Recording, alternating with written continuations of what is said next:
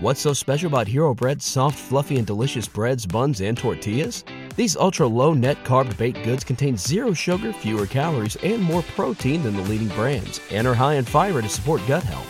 Shop now at hero.co. This is a podcast from Minute Media.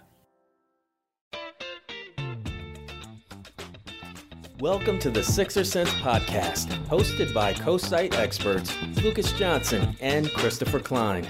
Hey everybody, welcome back to our podcast. I'm Lucas. I got Christian Uri here, and we're going to talk more Sixers basketball. Guys, how's your week going so far? Great, great. Um, how about y'all? That was perfect timing, Chris. As soon as the music ended, you just came right in, man. It was good timing. Did you plan Thank you. No, I did not. It's just a gift. The inner part of Uri's editor is coming out, guys. Oh, look, you asked me how my week is going. It's going great. It's hump day. Uh, a couple more days left in the week, and Hey, that game the other night was awesome. I can't wait to hear you guys get into it. Yeah, yeah, it was definitely a fun uh, preseason game. But I think Chris, you're going to take us into something else first, right? Well, I guess we are going to talk about it right away. So let's wrong. Just... I got I got mixed up. I'm sorry. It's it's been a crazy day for me. Not going to let the listeners what's going on. Just some personal drama, and I'm everywhere right now except to where my mind needs to be. So if I'm fact, if I say something a little off, guys, tonight, it's just my mind's not in the right place, but we're going to try to get through this anyway. All right. We're going to talk about the preseason game between Philly and Brooklyn, which took place, I believe, on Monday, correct? Yes, Monday. Yes. Okay. So 115 104 was the final score.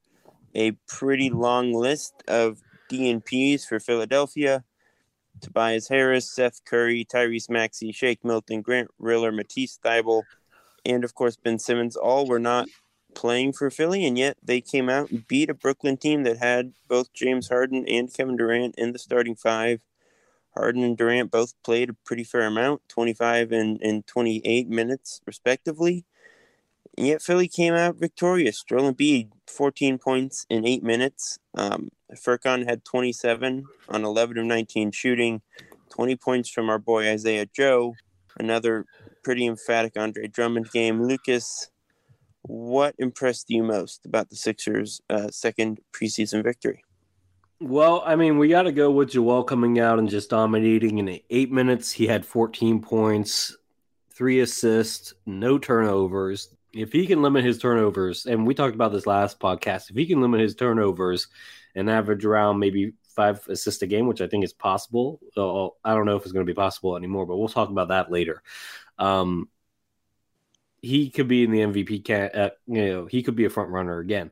Obviously, Korkmaz is going off for 27 points is impressive. The guy can shoot. He, no, no fear in that guy's shot at all. You know, he can do it. Um, you know, it's interesting. I heard, I read somewhere that he played point guard growing up in Turkey. So him starting at the point guard position for the Sixers, you know, in that game wasn't a completely new thing for him. He did have four turnover, uh, no, four assists, one turnover. That's not bad.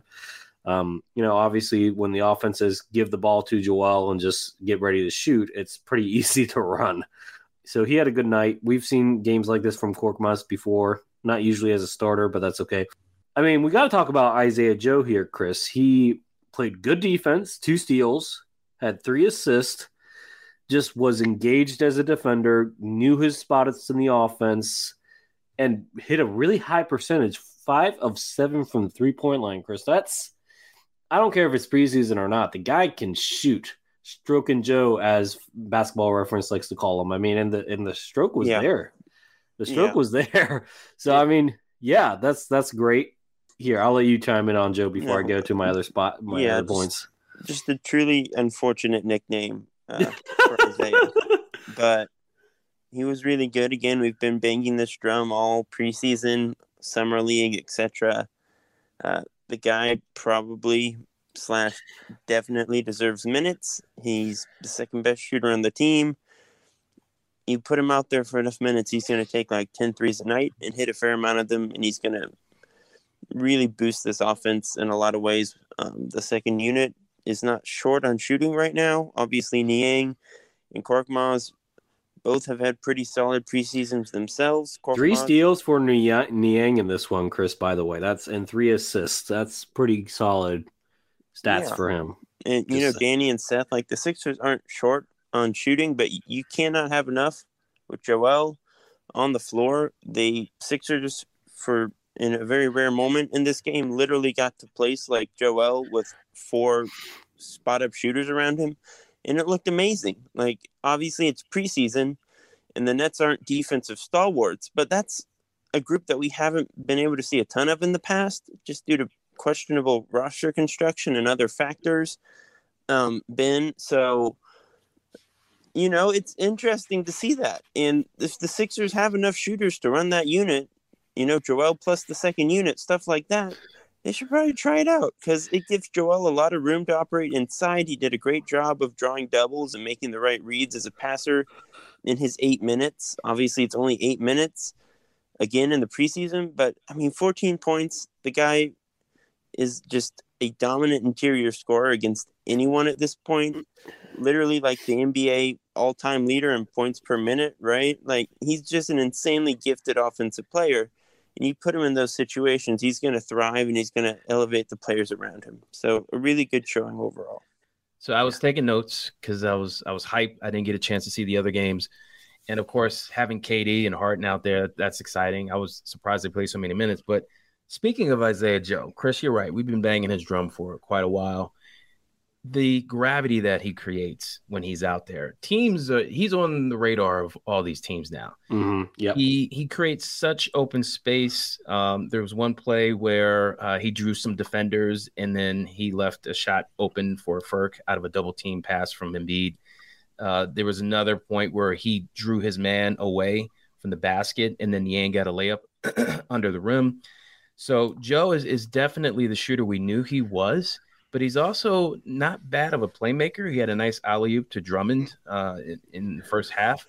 So I'm impressed with Joe. I hope I hope he gets minutes. And one other thing before you guys get back into it, Kate Scott. I don't know if you guys were able to see her broadcast, but she's impressive. I, I think she has a, a a good voice. She doesn't have like a you know high pitched voice. It's not annoying voice, and she knows her stuff. She had this one part uh, when Furkan was hitting some shots, and she was like, "Do it, Furk." And the most, I guess, the thing that I love most about Kate Scott, and she's going to grow on me even more. She lets the game breathe, and I think a lot of times some announcers, uh, they just feel like they always have to be talking. So, Gojo and Kate Scott. She gets a thumbs up from me. Yeah. Um, I didn't. Sadly, I didn't get to see the game live. Um, cranky two year old. So Yeah, you, Yeah. you understand.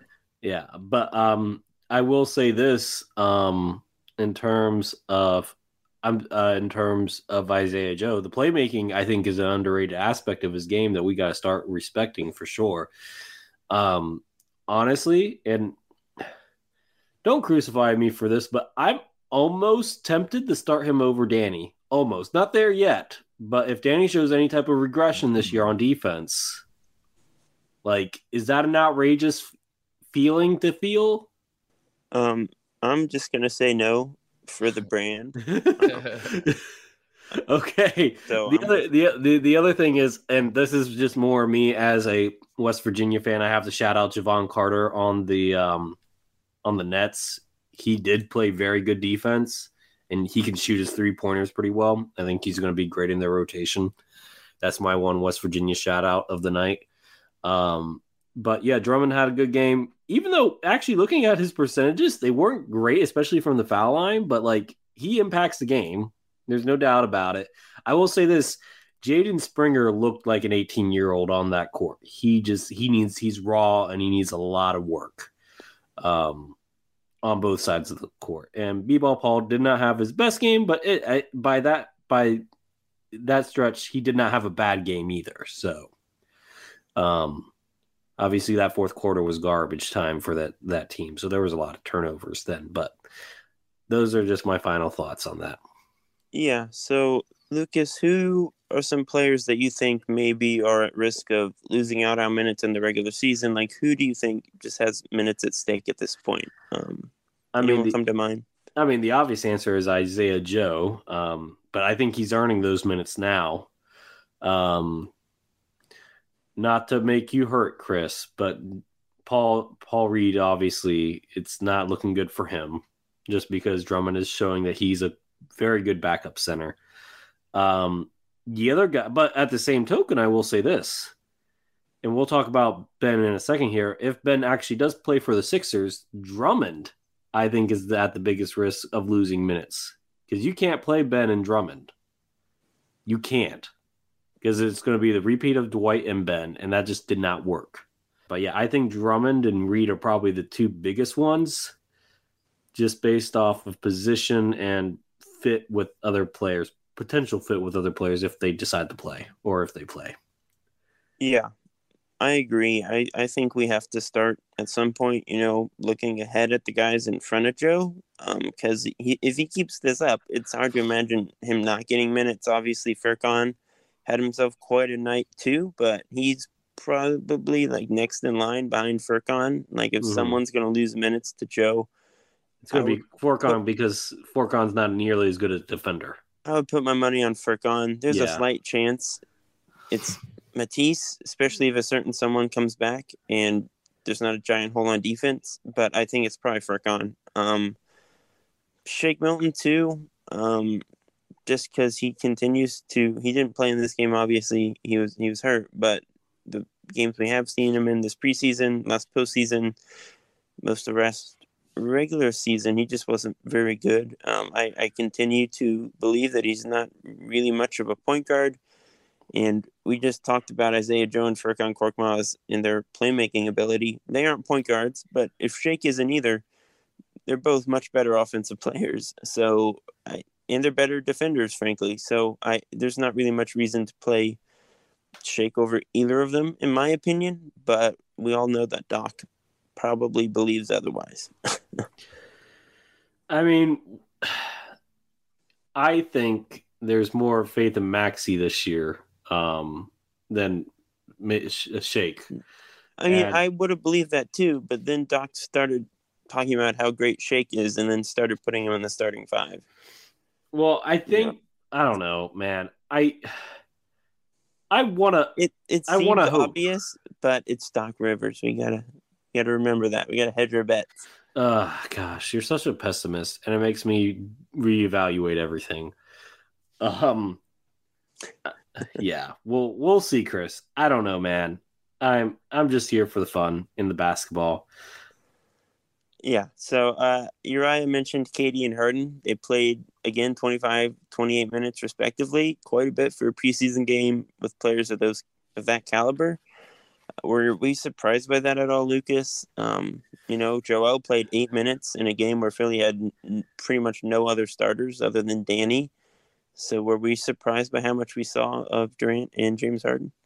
Uh, the knee jerk reaction is saying yes, but when you actually think about it more, it makes sense because it doesn't look like Kyrie is going to get vaccinated because he's protesting about. It's not that he's an anti-vaxxer, but he's protesting people losing their jobs because they're not getting vaccinated. And we I don't want to jump into that moral conundrum. That's not something I'm interested in, neither really care to talk about it on a basketball podcast.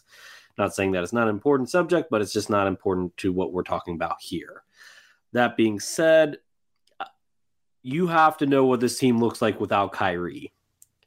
And that means you might have to play your stars big minutes, not big, but moderate minutes in the preseason just to get the team into a clicking rhythm because you know you're gonna have James Harden as your point guard or you know main facilitator in the offense. You still got Bruce Brown, who's like the ultimate screener. You got Blake Griffin, who didn't look bad, by the way. Like if he wanted to do more, I feel like he could have, but he, I don't think he wants to do more. That's where I think Blake Griffin is in this point in his career. Yeah, I mean, he just um, had a really good postseason. Like he, he's a player. Still. Yeah, yeah, so, and you want to play these guys with the second unit too, because you want to see what they look like. Now, granted, I would like to see more of like, you know, Nick Claxton, Lamarcus Aldridge, Bembry, uh, those guys getting a little bit more menace with that group. But like, you know, you still got Patty Mills. Carter looks to be like a big guy in that rotation. I think Steve Nash really likes his defensive tenacity and the fact that he's a shot maker. Uh, Millsap and James John uh, James Johnson looks to be like players in that rotation as well. So I mean, yeah, you're gonna get like this I could see the Nets playing 10 or even 11 deep during the regular season to keep legs fresh because you got some old legs on here and you got some new legs on here and then some legs that are injury prone. So like they could play 10 or 11 deep if they really wanted to. And without Kyrie, you got to see what this group looks like with those two main guys. So no, I'm not surprised. Yeah, I mean, obviously, Joel gets special treatment just because of how big he is and the type of injuries that he's had in the past. Not that KD and Harden haven't had their share of lower leg injuries recently, and they are both on the wrong side of 30, but not every star is going to get the eight minute a night treatment that Joel gets just because they're different players, different spots. And I do agree that the Irving thing probably factors into it too, but a sort of interesting tidbit to come out of this whole Irving situation um, is Stephen A. Smith commenting that Daryl Morey is still quote unquote lurking um, and possibly trying to trade for James Harden this upcoming offseason. He's obviously a free agent if he wants to be. Doesn't seem like he's going to sign an extension with the Nets uh, before he hits free agency. Harden and Morey go way back with Houston, of course. Lucas, do you believe Stephen A? Do you think that's a possibility worth monitoring? Um, I mean, Irving probably not playing this year or a good chunk of this year. I mean, Harden said that he he's intrigued by the idea of free agency because he's never got the chance to do it before, and I'm sure Kyrie not playing certainly hurts. Like it doesn't make James feel confident in resigning and obviously the history's there. I don't doubt Stephen A's sources in Philly. I think there is some lingering ish, uh, you know, interest there. But at the same token, if like Damian Lillard becomes available, he's going to go for Damian before waiting before waiting for James in free agency, because James is in a really good situation. And if I was James, I, I mean, I would wait until free agency because you can make more money versus extending. But that being said like, I don't see why James would want to leave. Is it possible that Morey goes for Harden? Sure. Does it does it look like it's actually going to happen? Pro- probably not. But I mean, it's it's probably you know like a sentiment in the office if it, if the opportunity becomes available, then sure, they're monitoring it. But I wouldn't put much stock into it actually happening.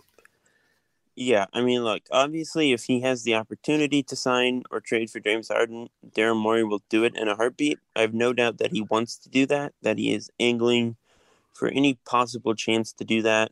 Should Harden not be totally content in Brooklyn, if Harden does take pitches in free agency, I'm sure Philly will be giving one of those pitches. I have no doubt about that. Um, I'm on the same page as you, though. I just don't think he's going to leave Brooklyn. Um, but I mean, speaking of Ben, who we're going to get into here, it's clear that Morey is holding out hope that some player of a higher caliber asks out and that they can upgrade instead of downgrading with Ben.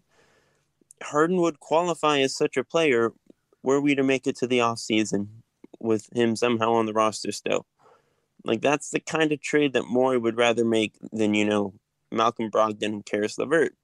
You know, no shade to Malcolm Brogdon and Caris LeVert, who are wonderful players, but that's probably where Morey's head at is at in I in an ideal world. So I, I do think it's an interesting thought, but end of the day, I agree. Brooklyn's probably gonna keep him. Bigger market, KD and Kyrie are friends, etc., etc.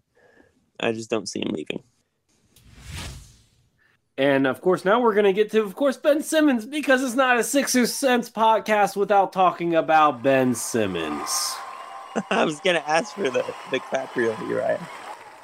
Great minds think alike. Yes, yes. I'm I'm glad that that, that was added. Thank I've you. been looking Uriah. forward to this all day. Let's just pour it all on Ben. So, after holding out, after saying that he does not want to be on the team, saying that he doesn't fit with Joel, after losing pretty much a million dollars. Thank you, thank you, thank you. Hold your applause until the end. I got this. I got this. Ben's like, you know what? A million dollars, that's a lot. Let's just show up to our soon to be ex's house with no announcement and text them, let them know that I need to be let in. And that's exactly what happened on that night against the Nets. That's exactly what happened, guys. So, how surprised were we that Ben just showed up and the reports prior to that that he would show up later that week, but not that night. So how surprised were we actually that the, that he showed up? Guys, it is so funny. Honestly, I am thrilled that this is how Ben decided to show up. Just coming to the arena mid game and like sending Elton Brand a text. Great flair for the dramatic from our guy Ben Simmons. Um, just a wonderful, wonderful uh, bit of a melodrama. Um, you know, I'm not really surprised because we saw that he was probably coming during the week. You know, obviously he showed up a bit early and it certainly surprised the Sixers, but the general idea of him coming back was kind of floating around at that point. Um, seemed to be heading in that direction. The Sixers were talking to Rich Paul, who Is- very conveniently left out that Ben was probably on a flight at that point, which again, hilarious, amazing stuff. Uh, credit to them. um, you know, it's great. I'm interested to see how it goes. It's certainly something. Uh, I'm I'm I'm very interested to see how the next week goes. I just spent the afternoon though, the evening, just kind of laughing about it. So that's where my head was at. Can, can we just? Uh, I wonder who folded first. Was it that? Was it Ben or Rich Paul that was like, you know what? Bump it. It's not working. We have Well, to go back. Yeah, guys.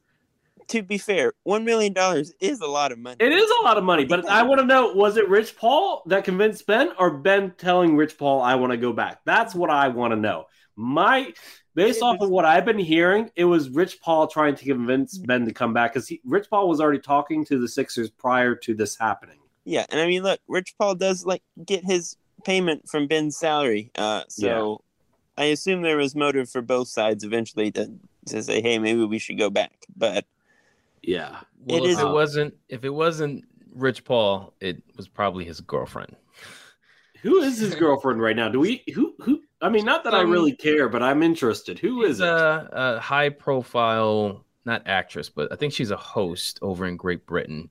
Real attractive girl. Uh, now, when we say host, do we mean a host or do we mean something yeah, else? yeah, like she's a host. She has her own show. She has guests. Okay. she's articulate. So I don't know why she's with Ben, but anyway, um, yeah, she, she she probably she probably told him, uh, you know, what you know, you're missing out on all this money. What, what are you doing? Like you got to think about it. So if it's not Rich Paul, it's his girlfriend. I mean, for sure. Um, I just want to know what, because like, if I was Elton Brand and I got that text, I'd be like, "Oh shit, for real?" Like, I I wouldn't know how to react. Like, I would be shocked for a second. I'd be like, and like, you know, like when you hear not, when you're like home relaxing, you're not doing anything, and you're like all like, like in your sweatpants and just like watching TV or something, and your like room's a mess, and then somebody knocks on it and it all knocks on your door and like you're rushing to get everything ready. Like that's my picture in Elton Brand's mind of when Ben he, got that text about Ben being at the front door. That's what's going through my mind of Elton Brand trying to get ready for Ben. certainly going to be interesting to see how the next week or two go leading up to the season. Um, it's certainly going to be uncomfortable. Obviously, Ben has already met with uh, the management team, Doc and Daryl and Elton. Uh, we don't really have any information on how those meetings went. Jake Fisher of Bleacher Report said they were quote unquote brief. So a lot of vagueness and ambiguity still. Obviously, we haven't seen him quote unquote yet. He's just kind of hovering around Philly right now. Uh, can't practice with the team yet because of COVID protocols. So a lot of unknowns right now. But And it's really yeah, an amazing way to show up. Just Yeah. a plus for the dramatics of it all. I like genuinely applaud Ben for for that part of it. I think it's hilarious. Um, it's much cooler than him like just showing up in a more normal, uneventful way. Like mid game at the arena. Congrats. do you think he did it for the dramatics, or do you think he did it like kind of like I want to get this done and over with type thing? Yeah, no, he probably did it just to be annoying. But I don't. I don't know. He kind. He seems like the kind of guy that's just like, let me just get this done and over with. I don't want to be Yeah, here. I mean, but let me look, just... clearly he's not trying to stick around and make things super easy on everyone. So that's probably part of it. But I think it's pretty funny. yeah. So, be, and you talked about unknowns. Obviously, besides the money, which missing money and getting fined, which is the obvious known here. What other types of unknowns do we think motivated Ben to, you know, come back to Philly, if any? Uh, yeah, I don't think there are any. I think it's pretty clearly a money thing. Maybe you know you could hypothesize that he thinks playing will you know restore his trade value make something go down quicker that's something we've sort of touched on previously but we still don't even know if he's going to play a lot of people are speculating that he won't a lot are speculating that he'll pull a james harden doc and daryl are like maybe he'll play in friday in detroit in our preseason game so you know we have no clue what's been what ben is going to do but um yeah, I think it's pretty clearly a money thing. I thought, you know, Daryl Morey called their bluff. Uh, credit to him. He's clearly willing to ma- let this get uncomfortable and awkward and annoying in service of hopefully a better trade in the future and really maximizing uh, the value here or just trying to help this team win a championship. I think it was not to keep going back to the mismatch over at the ringer, but Chris Vernon put it well. Like Daryl Morey's loyalties are not to Ben, they're to the team. So Ben can do all he wants, but if Daryl doesn't think a Ben trade right now is going to maximize the Sixers' chances of winning, he's not going to make one. Whether that means we have another uncomfortable holdout coming up, whether that means Ben is out there getting booed every night, regardless of what it means, if if Daryl isn't happy with the trades that are being offered, he's not going to make one. That's, I think, where we're at. Ben has four years on his contract. He's now showing up. He's at the organization, so they have gotten him to report. He holds all the cards right now. It, this is Daryl Morey's ball game. Ben can still make it uncomfortable. Ben has he's probably still going to get traded. Not to say that like the Sixers have, have all the leverage in the world, but you know, this isn't Daryl's court right now. I think. I a, can we can we just talk about uh, this is a win for the Sixers and NBA owners in general? I would agree with that. Yeah, I, I agree with that 100. percent Yeah, I have a theory though. Check this out, Chris. So, mm-hmm. yes, he doesn't want to get fined, and a million dollars is a lot of money out of his pocket, salary wise. But let's look at this like on a five to ten year impact on his brand. So Simmons, I know he's he's had an endorsement with Frosted Flakes, obviously has like a sneaker deal. But if he continues to sit out and he becomes a national joke, he's already a national joke. If you look at the ESPYs and you look at all of the reporters or, or pundits on ESPN who call him out, he could be the ultimate villain. And that is not a good look for his brand. So I can imagine that Rich Paul's like, look, you're losing money for whoa, your whoa, salary, whoa. but your brand – like you're you're not going to get any future Whoa. endorsement deals if you are this this pouty villain, uh, in my opinion. I mean, I feel like historically villains are pretty easy to market. You know, like yeah, obviously Ben is not he... the bad boy Pistons, but there have been villains in the past where people get behind them. Chris, but he's not he like a conventional. But, but but but yeah, this isn't a conventional villain. Yeah. Like this isn't like I don't know, like Ben Wallace or Shaq after he left L.A. or give me like I don't Dennis like, Dennis Rodman. That, or, or it's not, it's not, he's not one of those guys because the issue the issue is the issue with Ben isn't off the court, it's on the court, and and it's not because he's a bad boy because he's mean or whatever. It's because he's soft. You no can't. One, yeah, exactly. you cannot advertise a soft exactly. villain. Yep, yep. That's a good point. Good characterization. Yeah, I mean, that's. I mean, like Ben is not the first person to ask for a trade, y'all. No, but that's not what we're saying, Chris. We're saying you can't monetize a soft villain, and his play on the court last postseason was soft. Okay, but that has nothing to do with a trade request. If you're saying no, you no, but you're asking about monetize. You're you're saying that hey, if we we can sell him as the villain, the villain that won't dunk. if like Chris, goes to another market yeah. and plays well, I'm sure he's going to be super easy to market. I don't think. I mean, yeah, eventually, but this is not going to be like honestly. If I was a team owner, even if I got Ben in a trade for like really cheap, you absolutely I, I, cannot I, market Ben. Simmons but listen, listen, listen, listen. That's not what I'm saying, Chris. Listen to what I'm saying. If I was an owner, and my team traded for Ben Simmons on a cheap, you know, for a cheap return, next contract extension, he's not getting the max from me. not only has he proven that he can't deliver when it matters most, is that he's a pouty, he's a he's a powder, and he will sit out. Like, why would I Ben- pay somebody ben to make? not pouted once. We've never seen. Ben Excuse me, what was this holdout, Chris? What was this holdout? out. That's a not pouting. that- That's yes, it is that is pouting because oh, you won't trade me, so I'm going to sit out. Did Anthony Davis pout in New Orleans? Yes. Is that how we're? Okay, no one else yes. framed it like that. Wait, That's just not how it's guys. framed in the media. Guys, I'm hearing something like in the background. Hold on, let me see if I can fix it. knows this, but Ben Simmons has been building orphanages like this one completely out of his playoff bricks. Look, y'all. Hold on, the best part's coming. What do you like to say, little ladies? Nobody's getting endorsements if that. Thank you, Uriah. I'm just saying, you, you can't endorse that. That's that's humiliation. And sorry I had to Look. play that, but Ben goes to Indiana, has a great year. We've forgotten about this by 2023, or at least 90% of the country has. Like, I really don't think Ben's future finances are in trouble. Um, I'm just saying, if I was a team owner, then why I did he come wouldn't. knocking on the door? Why did he come knocking on the because door in the middle of the night? finances are in trouble. Oh, 'cause okay. He's getting All right. fined. All right, all right. But it doesn't matter if he's going to be making big money in the future, right? It's a million dollars. I'd want a million dollars. I'm just saying, Chris. I mean, You can put. that's what he was saying. He said, "I don't care if I get fined. I'll sit out the whole year." We still don't know. you if he's sat out play, y'all. a week. We were just like- talking before the podcast about how he might not play. I mean, He might not. And you know Yeah, what? Let's just get to it. Let's just get to it, Chris. Go ahead and switch gears on us.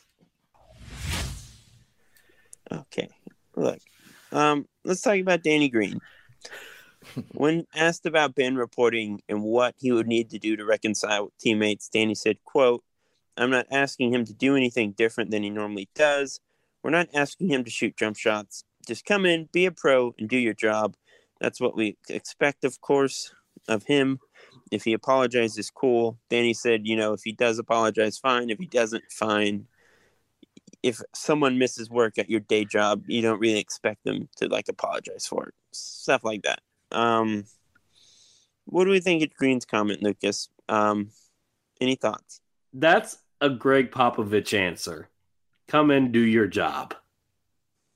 That's that's that's something I, I I swear I hear Gregg Popovich's voice when I read that. Um, I don't. It sounds very mature of Danny Green. I don't know how you know. I don't know if that's actually how he feels, but good media answer for sure. Um, like I said, that you know, come in and do your job. You know that that sounds like a Gregg Popovichism. Um, so it's nice. Um, Yeah, I think you know, like I, I think the expectation for Green, and he is the the biggest veteran on that team. As long as Ben comes in and plays, he's not going to have a problem. So Yeah. it comes back to Ben playing or not. look, I, I don't want to like pigeonhole myself as the devil's advocate with Ben Simmons or anything, but you know, I've had my fair of my share of heated disagreements with Ben's, you know, media leaks. um, yeah, look, man, if at the end of the day, for whatever reason, whether it's obviously he has brought a ton of this on himself, a lot of this media heat, a lot of the fan base's uh, discontentment with him can rest solely on his shoulders for not performing at the level people expect out of him. I acknowledge that. I get it. But at the end of the day, if a guy wants out, if he doesn't feel like it's the right situation for him, if he's uncomfortable being in that city with that fan base for whatever reason, uh, that's not soft. I, I just don't think that's fair. You know, a guy sometimes wants to leave his job, go somewhere else. That's normal. I, I, I don't think we can just say, oh, he's soft. He's a but okay, crybaby. Chris, Chris, Chris is the this is the difference. just character assassination with no real basis Okay, but- in but- fact or but- observations that we can make personally. We Okay, haven't Chris. seen Ben in three, four months. okay, We have no idea what he actually thinks. Okay, let me let me put this into perspective. And you're right, you do this too because you're a teacher. We have the signed a yearly contract.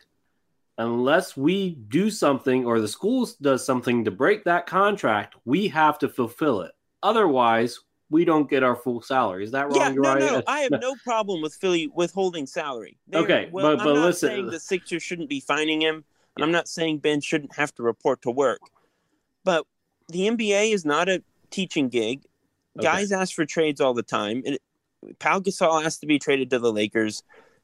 Kobe asked for a trade at one point. Mhm. This goes back decades. Okay, Trade but my point my point is thing. is that those guys don't hold out. A lot of them have held out. James Harden tried to hold out. Anthony James Davis- Harden just was quote unquote late, and he just came in within a fat Yeah. suit. But that my point. Anthony my point. Davis conveniently benched himself for half a season. That was a holdout. That wasn't That- quite as public a holdout. He didn't sit at his home while t- the team was in training camp. But what Davis did is really no different. We've seen guys hold out Uh, before in every sport. This isn't really a new thing. Obviously, Ben Oh, has four hold, years hold, on his hold, hold. I think what's happening is the fan base, Chris. It's it's not so much the holdout. That that's just like the the I guess the most I guess egregious act that he can do. Right? You sign a Yeah. contract, you fulfill that contract. But for the fans like me, it's death by a thousand cuts.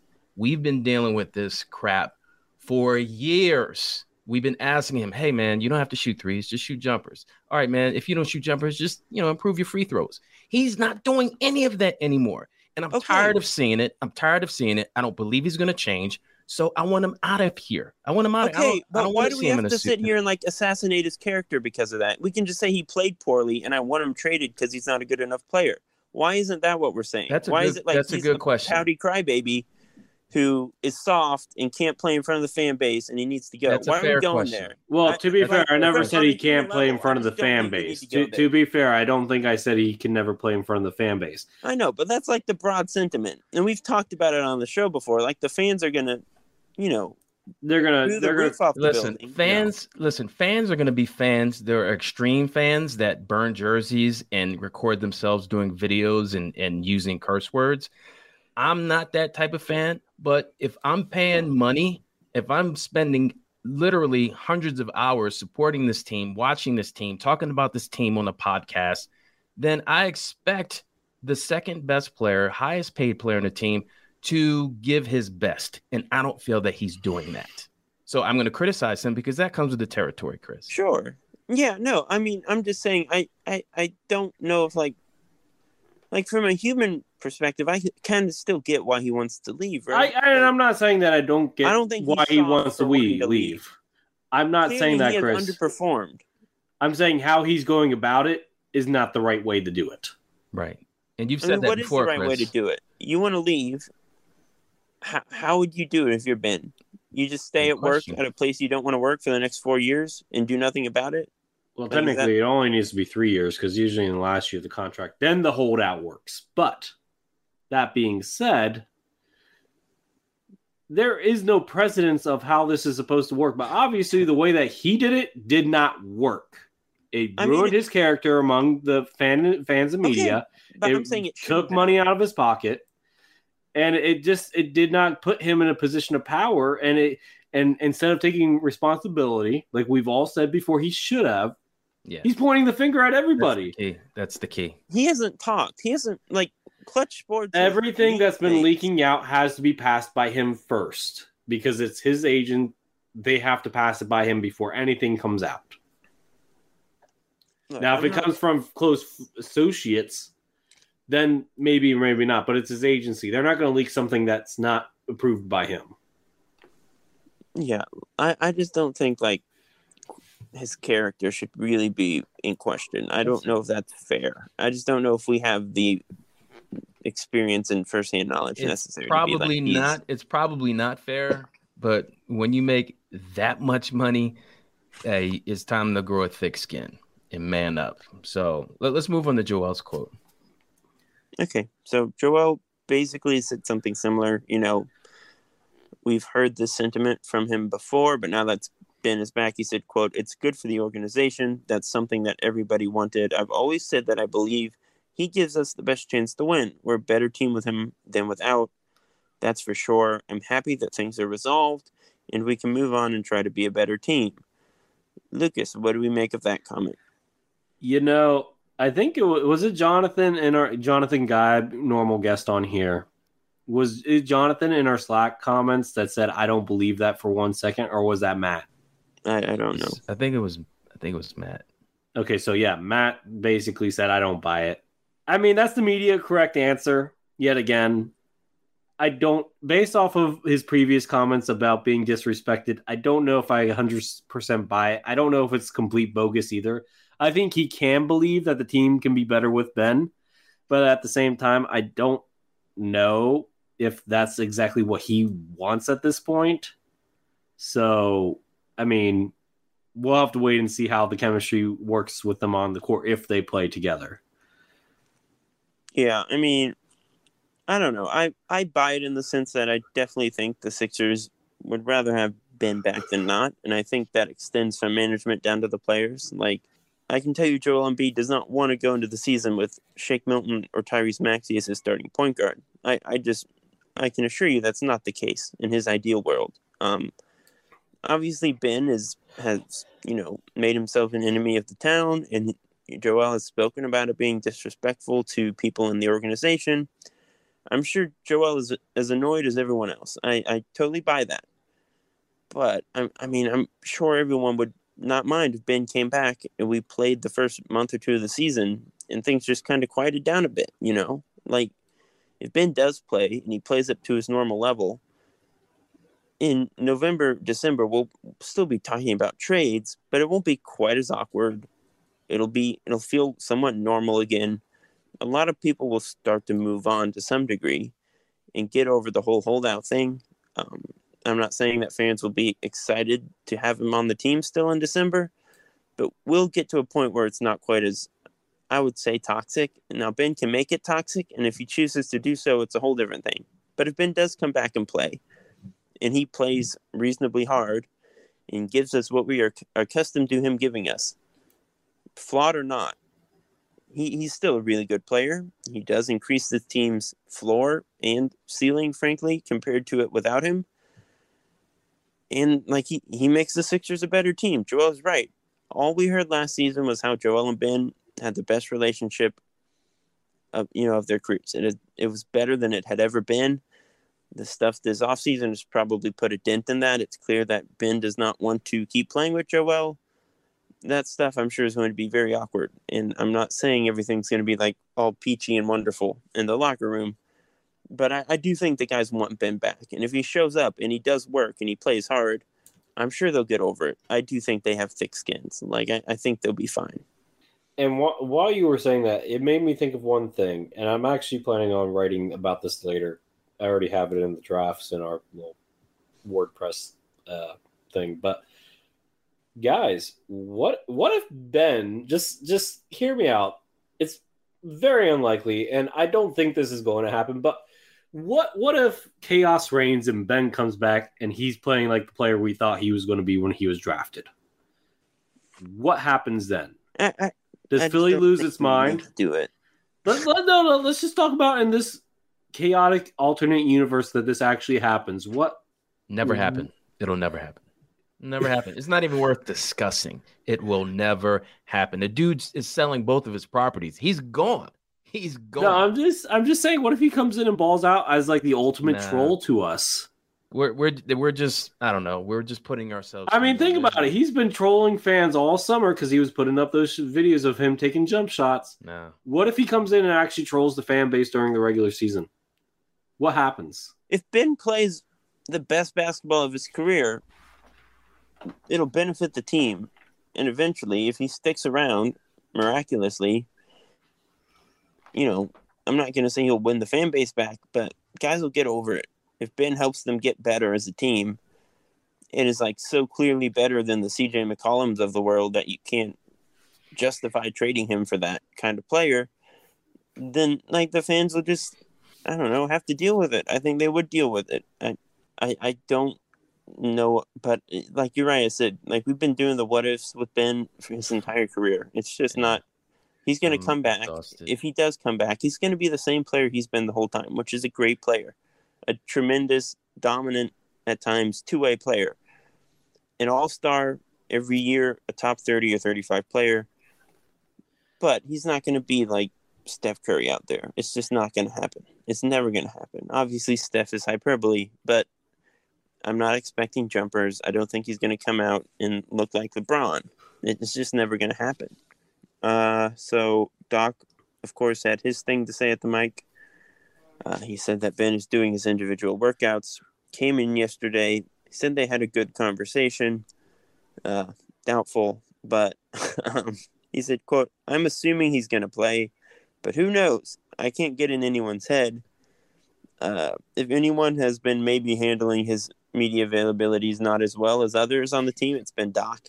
Uh, has been tr- trying to push buttons for some reason at times. what do we think about Doc's comment, Lucas? And do we think Doc really wants this to end with Ben still on the team? Do we think he views Ben as a long term piece here? What are your thoughts there? I mean, that's such a loaded question. And like the easy answer is no, I don't think he sees Ben as the long term piece. I think this is just more or less just trying to boost his trade value. But Doc will also sweet talk anybody. I mean, he will sweet talk Kendrick Perkins, who is probably one of the more stubborn people into buying into a role. So Doc will say what he needs to say to get what he needs to get done until something changes. But no, I don't. I think Ben. I think all that drama with the that at the end of his Celtics run, it was just he doesn't want to deal with any more drama like this. Yeah, I mean, I will agree. I think the drama has is weighing on everyone at this point. I expect Ben to get traded before the trade deadline. 100%. I don't think he's going to be here for the next four years. I don't think the Sixers are really kidding themselves into thinking that it's going to end up that way. They will try to, you know, mend bridges and stuff, but I, I doubt it will happen. I will say this. Obviously, a lot of like in the moment stuff after the playoffs, it, it's easy to get super in your feelings and be like, I want Ben gone no matter the cost. Like, I'm sure if we go back and listen to the podcast we recorded like right after the game seven, we'd probably be like, yeah, DeJounte Murray sounds great right now. Um, I, I, I would not trade Ben Simmons for DeJounte Murray and Lonnie Walker and some picks that's like the package that was floated around today. Hard pass. Like that's just not equitable um, for Philly. I, I'm at the point where, and I know most fans aren't, but like if Ben starts the season and he's playing out there, I'm fine with it. I'm not going to be super annoyed. I'm not going to be like groaning every time he touches the ball. I'll, I'll like stomach it. It's going to be fine. I expect he'll get traded. I can deal with some awkward interviews and stuff it, it's it is what it is. I, I think Morey is taking the right path and being patient. We'll see how this plays out later into the season once the guys who are free agents can be traded, once all those deadlines pass. If he's still on the team after the, you know, oh, trade deadline, and clearly something has happened, somewhat radical, we'll reevaluate then. But for now, I'm fine if he's going to show up and play. I think that's what the Sixers want. Like I believe Doc does want him to play. And the Sixers, ideally, I, I don't think the Sixers want to trade him for like a CJ McCollum or DeJounte Murray. Ideally, they don't do that because Ben is better than them. I, I just think flat out. Um, and he's younger and he's on, frankly, a better contract than those guys. Maybe not DeJounte, but like, I don't think the Sixers want to trade Ben for a lesser player. They will if they eventually have to. But I do believe that in their heart of hearts, they would rather keep Ben than like do a trade that isn't for Damian Lillard or James Harden or Bradley Beal or a player of that kind. I, I think that's where Morey's at, and I think that's where Doc's at. We'll see if it can actually happen. Probably not, but I think that's where they're at. And we're going to compare it to the roster at the beginning of last season compared to the roster at the beginning of this season. So, Chris, you know, there's a lot of similar names at the beginning, at the top of the roster here, and a lot of different names at the bottom of the roster here. Listeners, we're going to do this with the idea that Ben Simmons isn't going to play. Obviously, you heard our opinions prior up to this point of if we think he will or will not. But I think for the sake of argument here, let's do it with this year's roster with the idea that Simmons isn't going to play. So, Chris, let me ask you this. Is this team better or worse than it was heading into the season last year? Um, yeah, I mean, again, like if they don't have Ben, they're going to be a worse team. Obviously, the fit stuff is a problem. Everyone wants him to be traded. Yes. But without Ben, they're a worse team. They have upgraded the bench. Drummond is better than Dwight Howard. Niang is better than Mike Scott. They have uh, made upgrades. Maxey's going to get better. Isaiah Joe is getting better. Paul Reed is going to get better. They are deeper. They are more talented all around. And if Ben is sitting out and they have to play an extended stretch with Tyrese Maxey or Shake Milton as the starting point guard, they're going to be a, a worse team. And I don't think it's going to be by a little bit. I think it's going to be a pretty clear drop off. Um, will they be a bad team? No. Will they be out of the playoff picture? No. Will Joel Embiid suffer a ton? No. Joel is amazing, and he's going to put them on their back, and they're going to win a lot of games still. But they're they're not going to be better if Ben's sitting out. If he is playing, then they're absolutely better. But if if he's not, then yeah, it, it's a it's a big hit until they can trade him for, you know, a comparable talent or a collection of players that, you know, replaces his value. But you know that'll happen when it happens. Without Ben Simmons, this roster is not nearly as good as last year's. But with Ben Simmons, this roster is much better than last year's. Um, even the two way players last season, we had Dakota Mathias, who is a streaky shooter and doesn't really offer anything outside of that. And then we also had Rayjon Tucker as the two way players. Two way players this year is a high defensive uh, player already with offensive upside and Aaron Henry. And then Grant Riller is a spark plug off the bench just waiting to be developed. Drummond is an upgrade over Dwight, as Chris said. Uh, you got guys getting better. We all expect guys like Matisse, Tyrese, Paul Reed, Isaiah Joe, all getting better. Um, you know, the little the the two rookies at the end of the bench is a little concerning with Bassey and Jaden Springer. We don't I don't really think we expect anything from their, them this year. Whereas last year, you know, you could kind of hope for maybe Terrence Ferguson to turn things around. No, no, no, no, no, no. We I'm talking Terrence about contributing contributing for this season, not Terrence the future. Ferguson could not contribute last season or this. No. Yeah, that wasn't even worth. It. Jaden Springer up. is better than Terrence Ferguson. I I disagree. I, I, guys, Ferguson is not very. He's out of the league, like for a reason. and yeah. Jaden Springer is going to be playing in the G League almost yeah. all season long. He's what, 19 now? Ferguson was only in the NBA because he was too old for the G League and he didn't last. Um, uh, he's not too old for the G League. He's like 21, 22. And yeah. Jared Browning. He's out of the league at 21, and, 22. And, and I'll well, put I money just, on Springer being in the league when he's 22. Anyway, my. So, so hey, guys, real quick. Because I, I don't have a social media question to read. So just let me give my opinion real quick. I'm going to okay. disagree with both of you. And here's why if Matisse Thybulle was not on the Sixers, if they didn't have another player of his caliber to step in and take Ben's spot in terms of defending the other team's best player, then I might give you that. Like, oh, the Sixers this year are not better. But I think they're better, not only because they have players who can step up, you also have guys improving like Korkmaz. Korkmaz looks good. He he's ready to, I think, turn into Hedo Turkoglu 2.0. Isaiah no, No, no, no, no, no, oh, no. That's, that's, no, that's blasphemous. Hold on. He, he he's he's not a playmaker. He and he's not six ten. Yeah. All right. Fine. All right. That may be bad comparison, but I think he's ready to step up. Isaiah Joe looks ready to get twenty to twenty five minutes a game, and Maxey don't underestimate a Kentucky guard, guys. I've mentioned this a million times. So are they? I, are they? I've are they never have. Okay. Are they? Are they a tremendous amount, Chris? Better? No, I just think they're slightly better because addition by subtraction.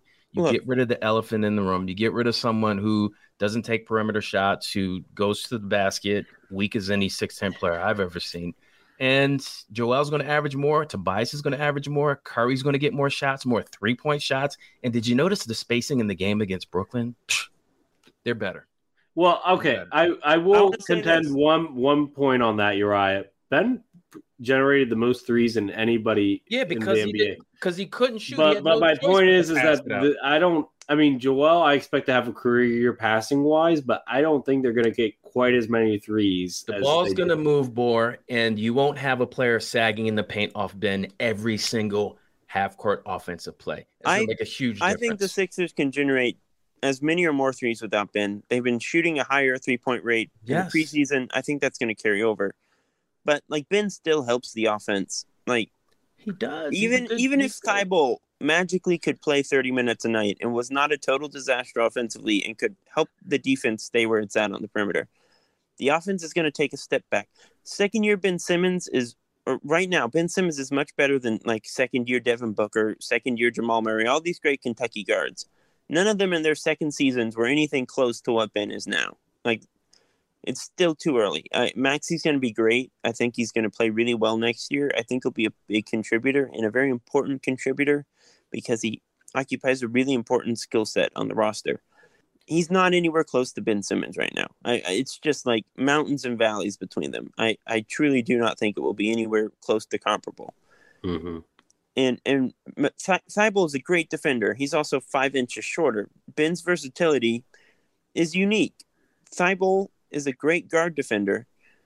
But he got Ben's eaten alive by unique. yeah. He got he did get eaten alive by Jayson Tatum. But I want to before we finish up the podcast here, I do want to make two shout outs here. First off, the end of Jahlil Okafor's NBA career appears to be Uh, at, at its time because he got waived by the you know Atlanta Hawks you know training camp roster spot. Most likely, we'll see him in Japan or not Japan. Uh, my bad, China because China loves post big men. So I think no, you didn't hear. You didn't hear. He already has a new job. He, Are you a- messing with me? Or are you being No, serious? he, he's he's a, a bouncer in Boston. Oh my gosh! I fell for it. I shouldn't have fell for it. okay, the other shout out is long time friend of the podcast and you know reoccurring guest Daryl Reynolds' birthday today, so we got to make sure we give out Daryl a shout out. We already made sure we tweeted it out on on our Twitter page today, but happy birthday, Daryl! HBD. Another year. HBD. You gotta come back on the show, Daryl. We miss you. Mhm. Yep. Love your takes. We'd love to hear your take about this, of course. Um, if you guys had any other shout outs or wanted to bring up any, um, Stock There you Rivers' go. birthday too, y'all. Is it really? Yeah, 60th Oh. birthday. oh, Birthday and by the way, apparently Doc Rivers held out three weeks in 2000, 1991 Yeah, for the. Clippers, and he's trying to use that as the same comparison for Ben. Well, I don't- Ben's, Ben held out for one week, so it was a longer holdout, frankly. But he only lost, I think he said he lost what?